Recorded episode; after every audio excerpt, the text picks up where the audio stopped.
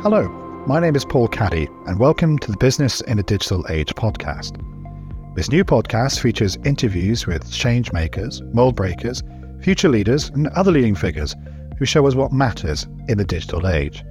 They share key insights and talk about what you can do to thrive in the years ahead. We explore what makes our guests tick and what they think will most transform our lives in the next few years. Today's guest is technologist and futurist Joseph Raczynski, his primary focus is around the future of technology. He speaks globally on subjects like blockchain, artificial intelligence, cryptocurrency, the metaverse, NFTs, and cybersecurity generally. Joseph hosts Technology Snippets Today, a video podcast series which explores cutting edge technology and innovation. He served as a mentor with the Columbia IBM Blockchain Accelerator and is a presidential committee appointee to the American Bar Association Centre for Innovation Governing Council. He also serves as a corporate liaison to the Council on Foreign Relations. We're delighted that he could join us today, and what he doesn't know about the future of tech isn't worth knowing. Joseph, welcome to the podcast. Do tell us a bit about yourself. It's interesting to sort of see, you know, your website, so much information on it, and one word that really springs springs out to me is just the the word it's quite evocative is futurist. How did you end up becoming a, a futurist? No, great question. And thank you so much for having me. I, I'm really looking forward to this conversation. So, my background is really as a technologist. So, growing up as a little kid is trying to understand how things worked. It could be the remote control, all right? Remote control is interacting with the TV. How is that sending information from one thing to the other? So, I open it up, try to figure it out, mess around with some of those things, and, and try to learn from that as the years went by, I started doing the same thing, applying the same sort of things to whatever industry I was in. And for the last 18 years, I've been in sort of like the business and legal world. And it's trying to understand what's happening in that space. And what I do typically is go outside of whatever industry I'm in to understand about how other organizations are doing things such that we could learn and hopefully grow that particular industry a little bit more. So I spent a lot of time on things like, oh, going back to blockchain, um, which we may talk about in the future here. But I started getting involved in Bitcoin back in 2011, for better for worse. I am not, well, I'm not fully retired, but it's one of those things that like I was That's about three years in, I suppose, was it? it I suppose. was. Yes. Yeah. It was. Um, and then even like messing around with AI algorithms uh, years ago, trying to tweak them and see what I could do with that. So maybe we'll get into some of those conversations later, Absolutely. but I love spending time on trying to figure out what's next and what we can do about learning more about and then applying it to our business. So, will some of it happenstance coming into and looking at the legal industry, for example? I mean, you say you take a helicopter view of of uh, of the sector, or just developments generally, I should say. Uh, but then, was it just by chance you sort of came across the legal sector, for example? That was quite random um, I was in another role, and then someone came along and said, "Hey, they're looking for someone who's a technology consultant who can speak to web development and databases and connections between different groups to help attorneys do better at what they do." And so I came along and started moving in that space, and then it sort of blossomed into me traveling, luckily, and I love travel, uh, throughout the world talking about AI and blockchain and crypto and the future of legal tech fintech, and all of those things combined, um, which, as you could tell, I'm somewhat passionate about. no, it's it's it's it's good good to see. It's it's it is an area I found, and we found just in terms of the book that we've just written. There's a lot of jargon sometimes as well in, in this area, and I think it's difficult to sell certain of the concepts because they are so uh, difficult to understand for many people. Really, NFTs being a good example, blockchain. Um, how do you um, communicate to to those that don't really understand what these concepts are? Uh, do you tell stories? Um, I suppose you have to simplify things a little bit. How how do you really sell the, these new new ideas and new concepts? There's a there's a number of different ways of doing that. So first, as I sort of mentioned, I love to understand the technology first, um, whether it be code or something hardware related having sort of tangibly understood that, then I try to parlay that into concepts people are familiar with. So if it's a concept that is really esoteric and, and really far out there, um, it could be blockchain, it could be NFTs, it could be crypto or AI. Um, maybe in the example of AI, I would simply say, okay, an algorithm is basically a little bit of code that at its most basic is an if then statement. So if something happens, then it goes in that direction. If something else happens, then it goes in the other direction. And imagine a massive tree of those in the AI world helping to decide or move in the direction of providing information to people based on rules. Uh, that's become a lot more complex, but at its yes. basis, it's that sort of thing. So it's breaking things down to to to basics really, and that, that certainly works in some areas quite well. Are, are there certain technologies which are in, really quite difficult to explain to people um, and how they work? I mean, NFTs I didn't quite get at first. I, you know, I look at them now and I, I think I do understand them. But what would you say, for example, in terms of NFTs? What do they mean? NFTs are probably one of the most under uh, thought of technologies that's come along. Clearly, it's it's based on blockchain, so an immutable ledger, a database that you pretty much cannot change once you've saved information to it, for better or for worse what an NFT does, so a non-fungible token, a horrible word, right? Um, no, that, that I would agree with. I, th- I, really think that doesn't help. I all I can think it, about is mushrooms for some reason. For some reason. so yeah, so it's it's one of these things that came along, and the capabilities of them are going to be immense. So it's first started off with these goofy pictures or art. Um, you may know CryptoPunk, which is actually something that was based off of the London punk scene of the 1970s, or Bored Ape. And these things went for upwards of $450,000 during the heyday back in 2021. But what an NFT does is it proves that someone owns something on the blockchain. So on a database, you're basically saying this individual owns this digital asset. It could be a car, it could be a deed to your property. It could be a uh, ticket to the next um, uh, United game, right? It could be any one of these types of things. Allow for people to leverage an NFT going forward. And you could start to see every industry out there, the legal industry, the fintech industry, all leveraging this uh, going forward. And coming back from a conference that was basically all about this, you could see the wheels turning for everyone. Um, we're finally at a point where it's starting to work. I went to several different events and I had to show my NFT to prove that I actually owned something that allowed me the benefit to come to this event for free beverages and maybe uh, a band or something like that. But that's the sort of thing that we're moving into with NFTs. Do you think one of the problems with NFTs is the the way in which they've been reported? Because I think certainly what I've seen here in the UK is a certain piece of art has been sold for some crazy amount of money or what have you. And it, sometimes people just can't relate to it. It's like, how can a digital token be worth that that much money, for example? Um, do, do people tend to, do reporters tend to go to the extremes and therefore they don't actually sell the, the, the day-to-day benefits of NFTs and blockchain? Yes, in in many ways. Um, I'm sort of just to, to level set for for everyone and for yourself. Um, I'm sort of a mid, middle of the road person, right? So I'm not uh, leftist. I'm not on the right side. I sort of sit in the middle and I look at both, and I think there's some some ideas potentially on both sides, depending on what it is. And so when I sit back and I look at this stuff and I see what's going on within different type uh, types of media outlets and across the board, um, they have definitely harped on for good reason um, issues around cryptocurrency, uh, maybe NFTs, because the news stories that we hear the most about are hacks. So maybe it's FTX in the in the cryptocurrency world, massive amount of money, billions of dollars were stolen from individuals. So yes, the media is right to go after that. But what ends up happening is that parlays into this world of that's the primary focus is why the technology is bad, and not take a step back and say, well, yes, there are bad actors in every single industry, and especially with new technology, there are bad actors that take advantage of it initially. Think about um, all that we knew about with the web early on, people took advantage of that. And now you see this world where that's the center thrust of the conversation. But in time, it will sort of level set in and of itself. And people are like, all right, well, let's go back to the innovation and what it can do, how it can help the unbanked around the world.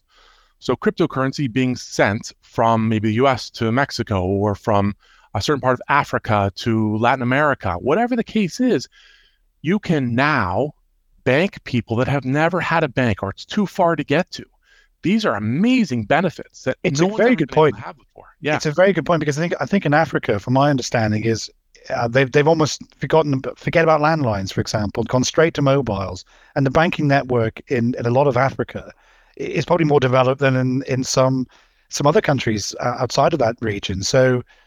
I, I, you're right. I think sometimes the positive stories aren't told. I mean, it's certainly in the book, in the introduction to the book, we have a section just talking about technology.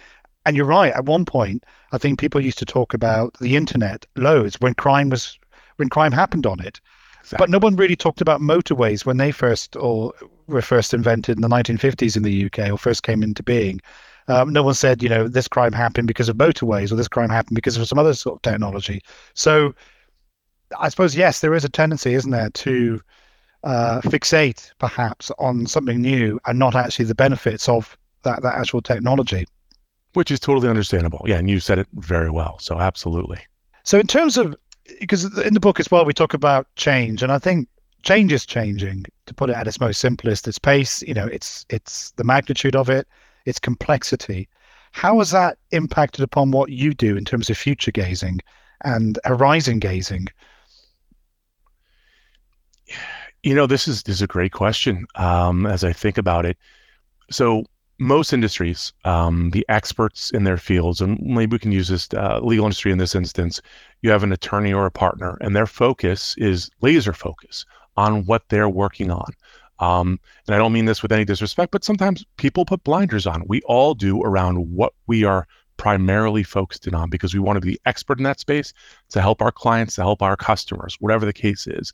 So, what I like to do is sort of take a step back from that and my philosophy philosophy around this is interacting with a wide spectrum of disciplines. Um, sort of like the the pass and undergrad and then on to grad. So interact with all these different groups. Um, so the medical industry, the fintech, the biotech, space industry, the arts, of course, technology as a purist, the political science. I try to go to various conferences that are in this space or conferences that touch that full spectrum and you'd be amazed with how much you can learn from industries that have similar problems, but are approaching it completely differently. Yeah. And so whenever I talk about that, I, to me, that's one of the most important things that people do is sort of open up, sort of take off the blinders when and if you can to look at those other areas. It's a very good point. I don't know to what extent the legal sector, for example, looks at um, looks at what's happening in medicine, looks what look what's happening, looks what's happening you know elsewhere. It's uh, I don't think we do it enough. I think that's absolutely clear. Um, so yeah, so so in terms of you doing that, I presume there are there are conferences out there. There's how do you choose which conferences to go to, for example? Because there's so much, there is so much going on and so much talk in this space. Uh, how do how do you manage to to to do that? Well, one of my my little secrets here is that I have been connected into MIT for uh, for the last five years or so. And I think of any organization that I've seen across, I mean, Europe has, I mean, a ton of different amazing organizations, United States as well, and Asia uh, too. But what MIT has done is they've they've basically broken it out into emerging tech or other spaces that will will interject multiple disciplines inside of that. And one, they'll get the experts, like the best company out there. And I know that's a bit of a superlative, but the best company out there to say, this is what we focus on, this is what we learned on it, learned about it, and then this is what you can do within your industry to potentially gain from those learnings. Um, that to me has been an excellent one. I'm connected into various fintech as well as legal tech organizations, both in Europe as well as the United States. And I think they've also been very helpful in sort of crafting and understanding where they may want to go and what they're hoping to do in that space too. Absolutely. I think there's um a, an AI report that comes out every annually. Is there not? Is it? Uh, is it Stanford? Stanford does a lot of good work as well. Yes, I think so. Absolutely. So I suppose it's it's relying on MIT. It's relying on experts in the area to curate what what matters and what doesn't. I suppose effectively. Um, yes. Yeah. yeah Stanford, Stanford is Codex, which is a, another amazing group that also puts on conferences and constantly um, solicits new ideas. So you can submit an idea that you may have or a concept that you have, and they'll listen into it and potentially uh, leverage that as well. Absolutely. So I suppose let's talk about the the the latest bit of exciting tech, which has got the world talking. Um, alas, we just about managed to get it into the book because it sort of burst onto the scene, certainly in the UK, uh, in November, I think, last year. And obviously, it was being developed way before then. But Chat GPT. Uh, I mean, one thing I would say is I wish it came up with a different name because it does doesn't exactly roll off. It doesn't exactly roll off the tongue, does it? Really, Chat GPT. But we are we are where we are. They, they might rename it. I think OpenAI, who's developing it, that's that's easier. But anyhow, I mean, how do you think it's going to impact on the, on the business world? So this is a uh, this is a sensitive one um, that I always approach, and I and I've been talking about AI for the last, I guess, seven, eight, eight years now, and it always is dependent on the audience. And I, I know that sounds kind of odd to say, but no, no, are... lawyers love it depends. I mean, life is nuanced. life is very nuanced. It does depend sometimes. It, it does because you may get an audience that would be completely off put by you mentioning that artificial intelligence is going to have an impact on the way that you practice or the business of law. And so over the years, I've gone to different approaches. Well, well, yes, this is going to be augmented intelligence and it will help you initially. And I usually stop there.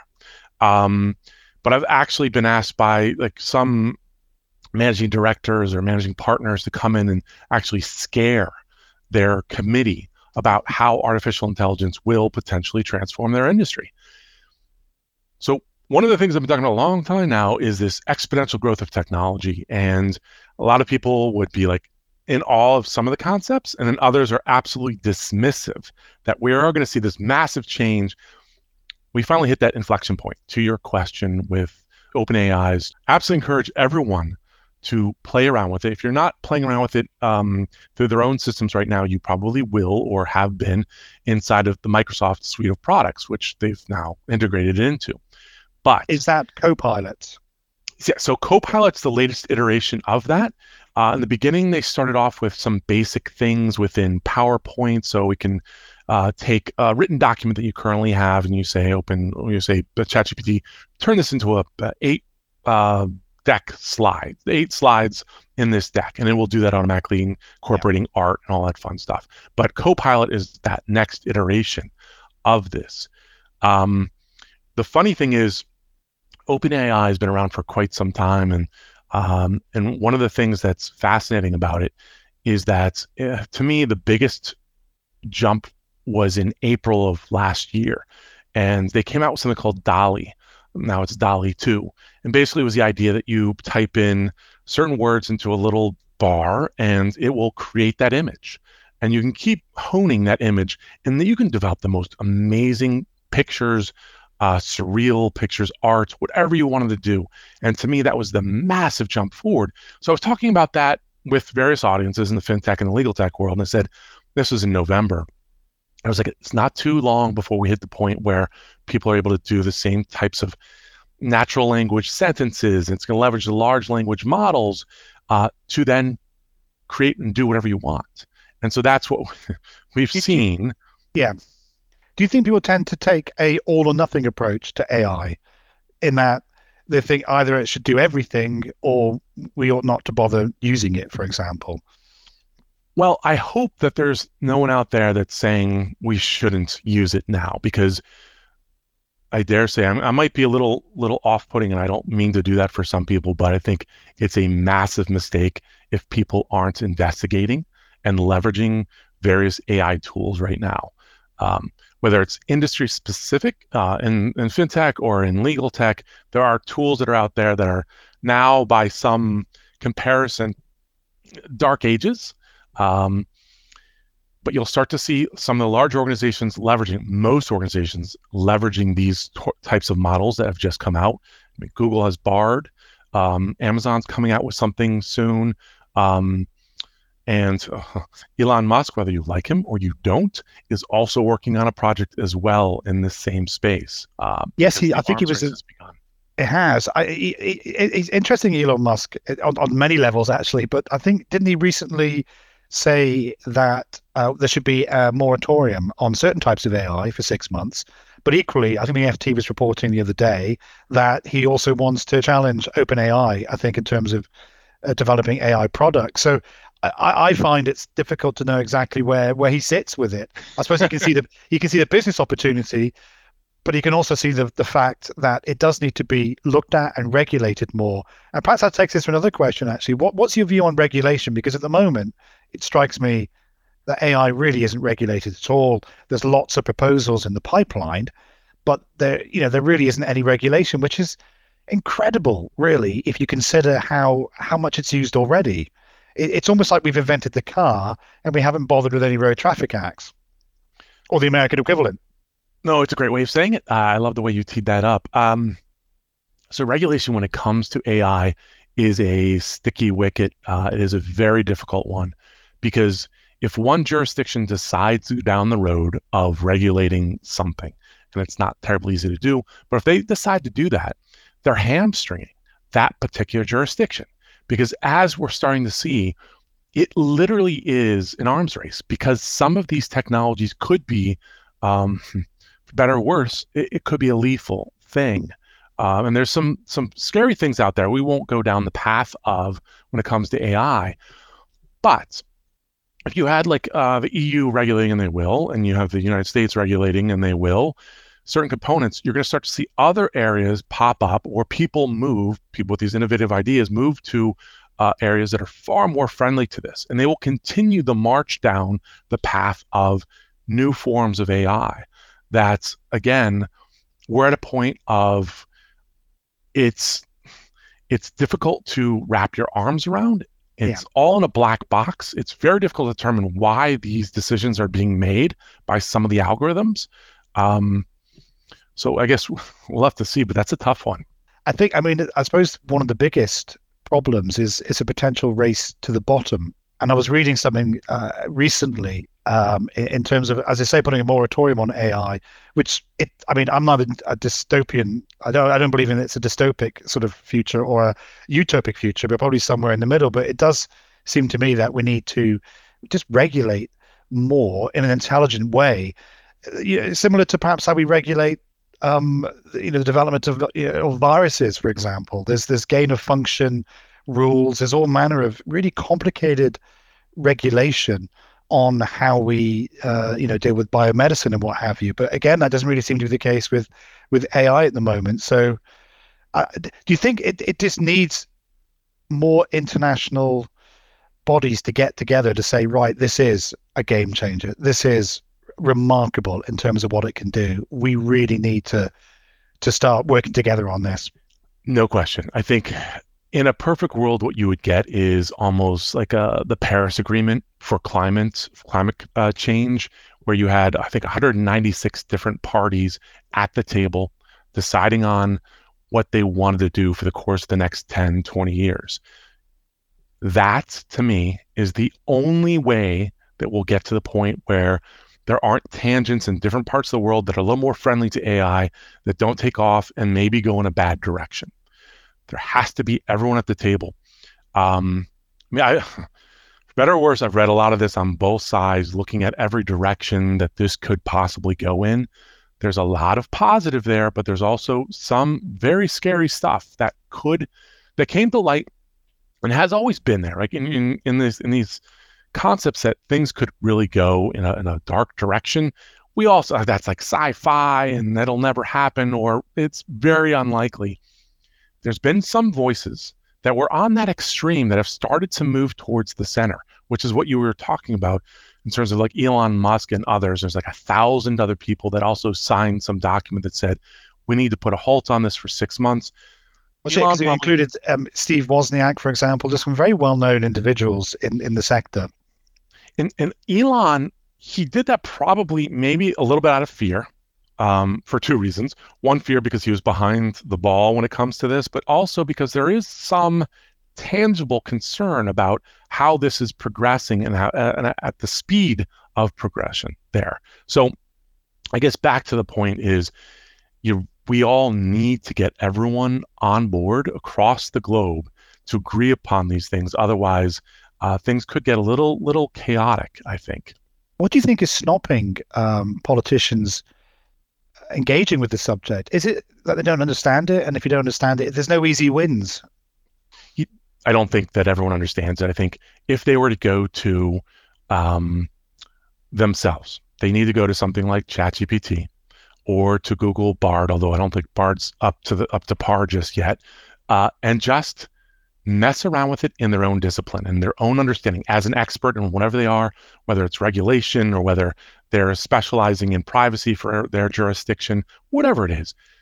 Type in certain queries and have someone help them understand that and see what the output is and how mind blowing that is. And then start looking at what's happening next, which are um, these agents, which you're basically creating. Um, in the, in, this, in the instance of ChatGPT, they're all doing this, but um, an agent that allows you to make a certain query, and then based on that query, it's automatically responding or doing something on your behalf in the secondary query. And then you're connecting into various apps, publicly used apps. And those apps are then being able to leverage things across the internet, such that you are essentially getting to the point of a computer, once you set its its task going forward, you put its parameters in. Yeah. Yes. It's not perfect. It's certainly not perfect right now. But this is, we're talking about like week one or two of this, and people are already making headway on that aspect of AI inside this whole thing. Wow. It, there, there's so much there's so much to keep a track of I think in terms of AI and and, and other and, and other technologies but particularly AI um, do you think there needs to be a general change in attitudes towards tech um, because I suppose the problem with AI as well and other technologies, blockchain and NFTs, is, is, is as you say, we can sometimes focus too much on the negatives, um, and and people. You'd almost call it Terminator syndrome, where people think everything's just going to suddenly turn into a robot that's that this is, is going to kill everybody. But of course, AI can be used in such remarkable ways with humans to detect um, cancer, for example, to, to do so many things. Um, how do we how do we get a more nuanced approach to to these technologies? I mean, great way of um, of of asking that question because there are so many incredible things that are coming from this already. I mean, you can have um, pseudo AI doctors reviewing, let's say, a million brain scans looking for cancerous growth within that. And after it's being trained on a billion of these sorts of images, it can more than likely find that very quickly and very easily. Um, looking towards other parts of medicine, the same sorts of things, looking at viruses, potential for solving issues like we had with COVID, being able to, well, to solve. This that. is it. I think AI was used in, in the development of many of the COVID vaccines. Exactly. So that type of rapid deployment, understanding, solving for the problem, and then moving in that direction is amazing.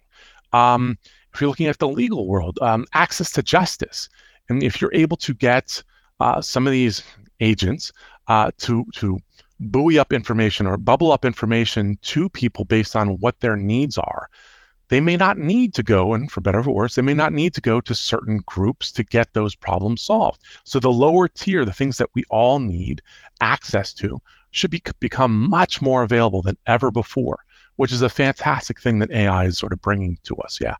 That's a very good point. I think certainly in the UK, and we we call it the great unmet legal need in, in our book. I know we've done uh, some of the research we did on the book. We looked at other jurisdictions and saw the same issues in in the states, same issues in Canada, same issues all around the world. Really, is uh, lawyers really unavailable to most people. Um, uh, you know, and the law, the, if the rule of law truly matters, then people do need access to lawyers or, or legal agents, perhaps as they may be, um, if there's AI for the for the more simple stuff. And you know, I, I certainly would have no issue with that. I think that's I think it's a wonderful development where lawyers are then used for the more complicated matters.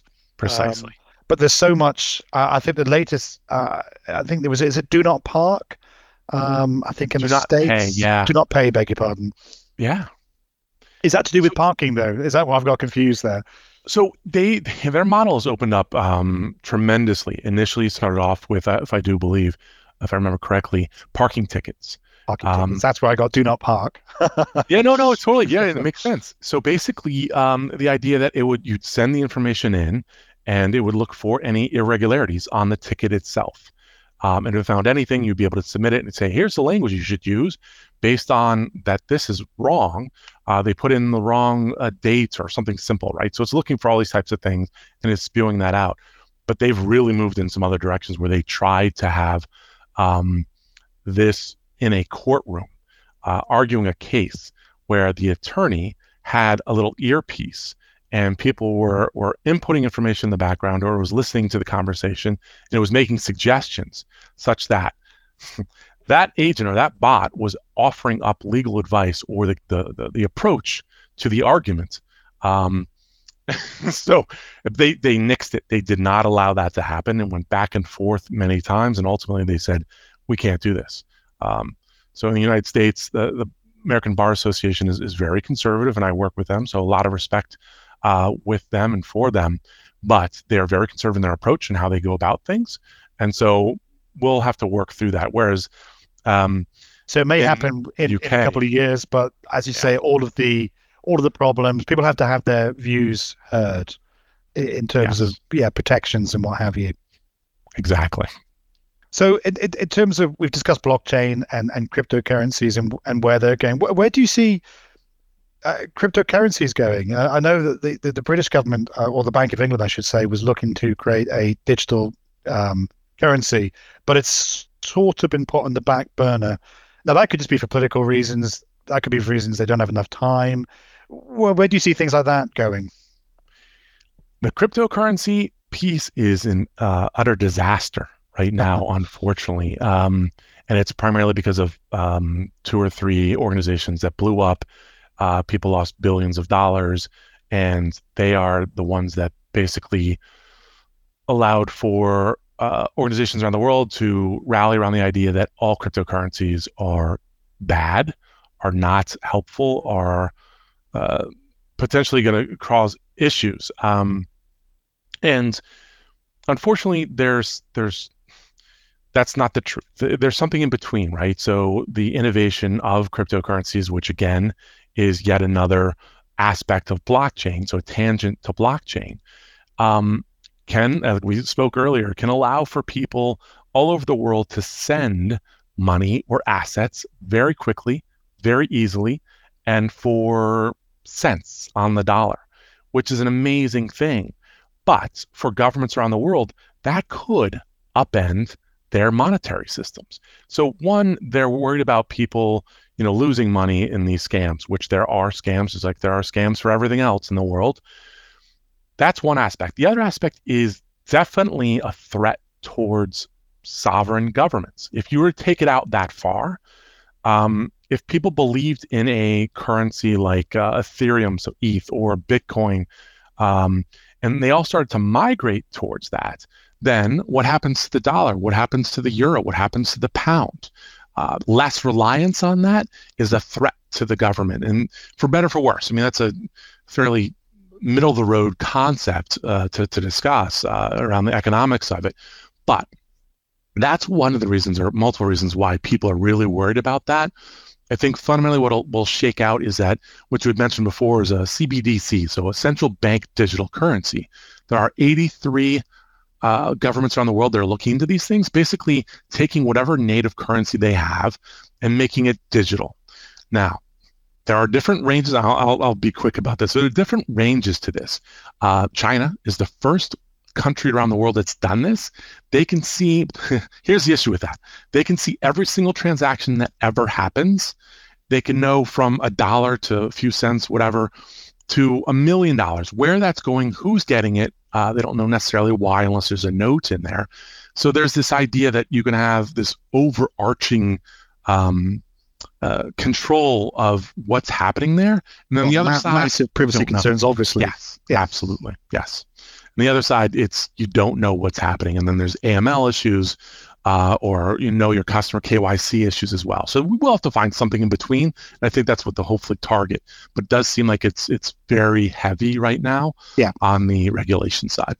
I mean, it strikes me it's almost a question of marketing as well. Sometimes um, a product can hit the market at the right time, and that sometimes a concept or a product, and this is more of a concept really than a than a product. You know, the cryptocurrencies can hit the market at the wrong time, and it hits the market when there's such bad. There's there's a lot of bad news about cryptocurrencies and how, as you say, there's lots of scams and what have you. It's very difficult to get the public on board if they think, well, it's it's it's as they say in the UK, it's just dodgy. It's just it's it's it's not not good.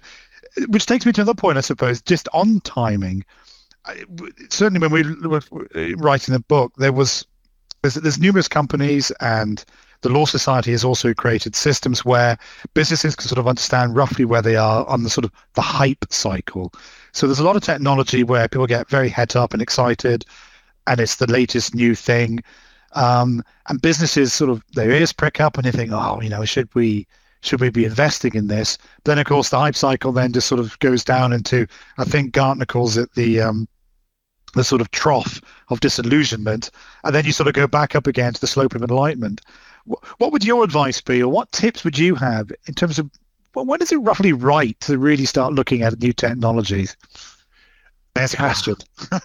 well, so you're asking uh, sort of a technologist about when it. it's a great. I love this question because I think people need to think about this more often, and that is, I favor getting into it much earlier than where where mm-hmm. I guess large organizations tend to, or even smaller, medium-sized organizations, because while some of these new technologies flame out very quickly, a lot of it's a learning experience. So you can learn that okay, this didn't work, but it's going in the right direction, or it's going in a direction that will change or have an impact on my business. So what I typically say is that it's really important to have people in place, at least one person in place that's looking at these types of concepts and ideas early on.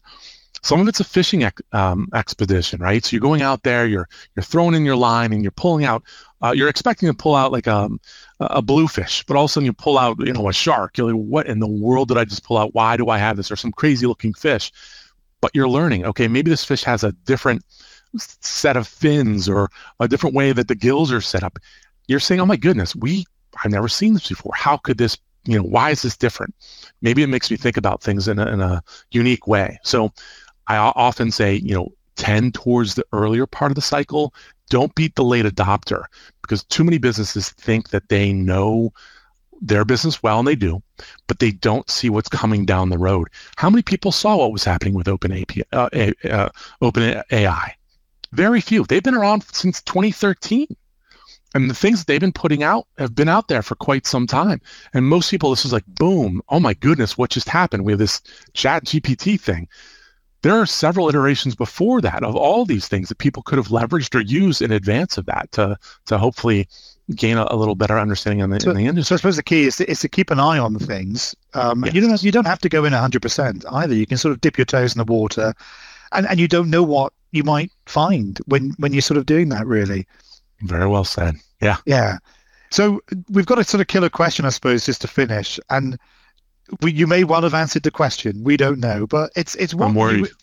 New, what what new innovation or, or even way of thinking uh, do you think is going to have the biggest impact until let's say 2030, the next seven years or the next decade, 2033?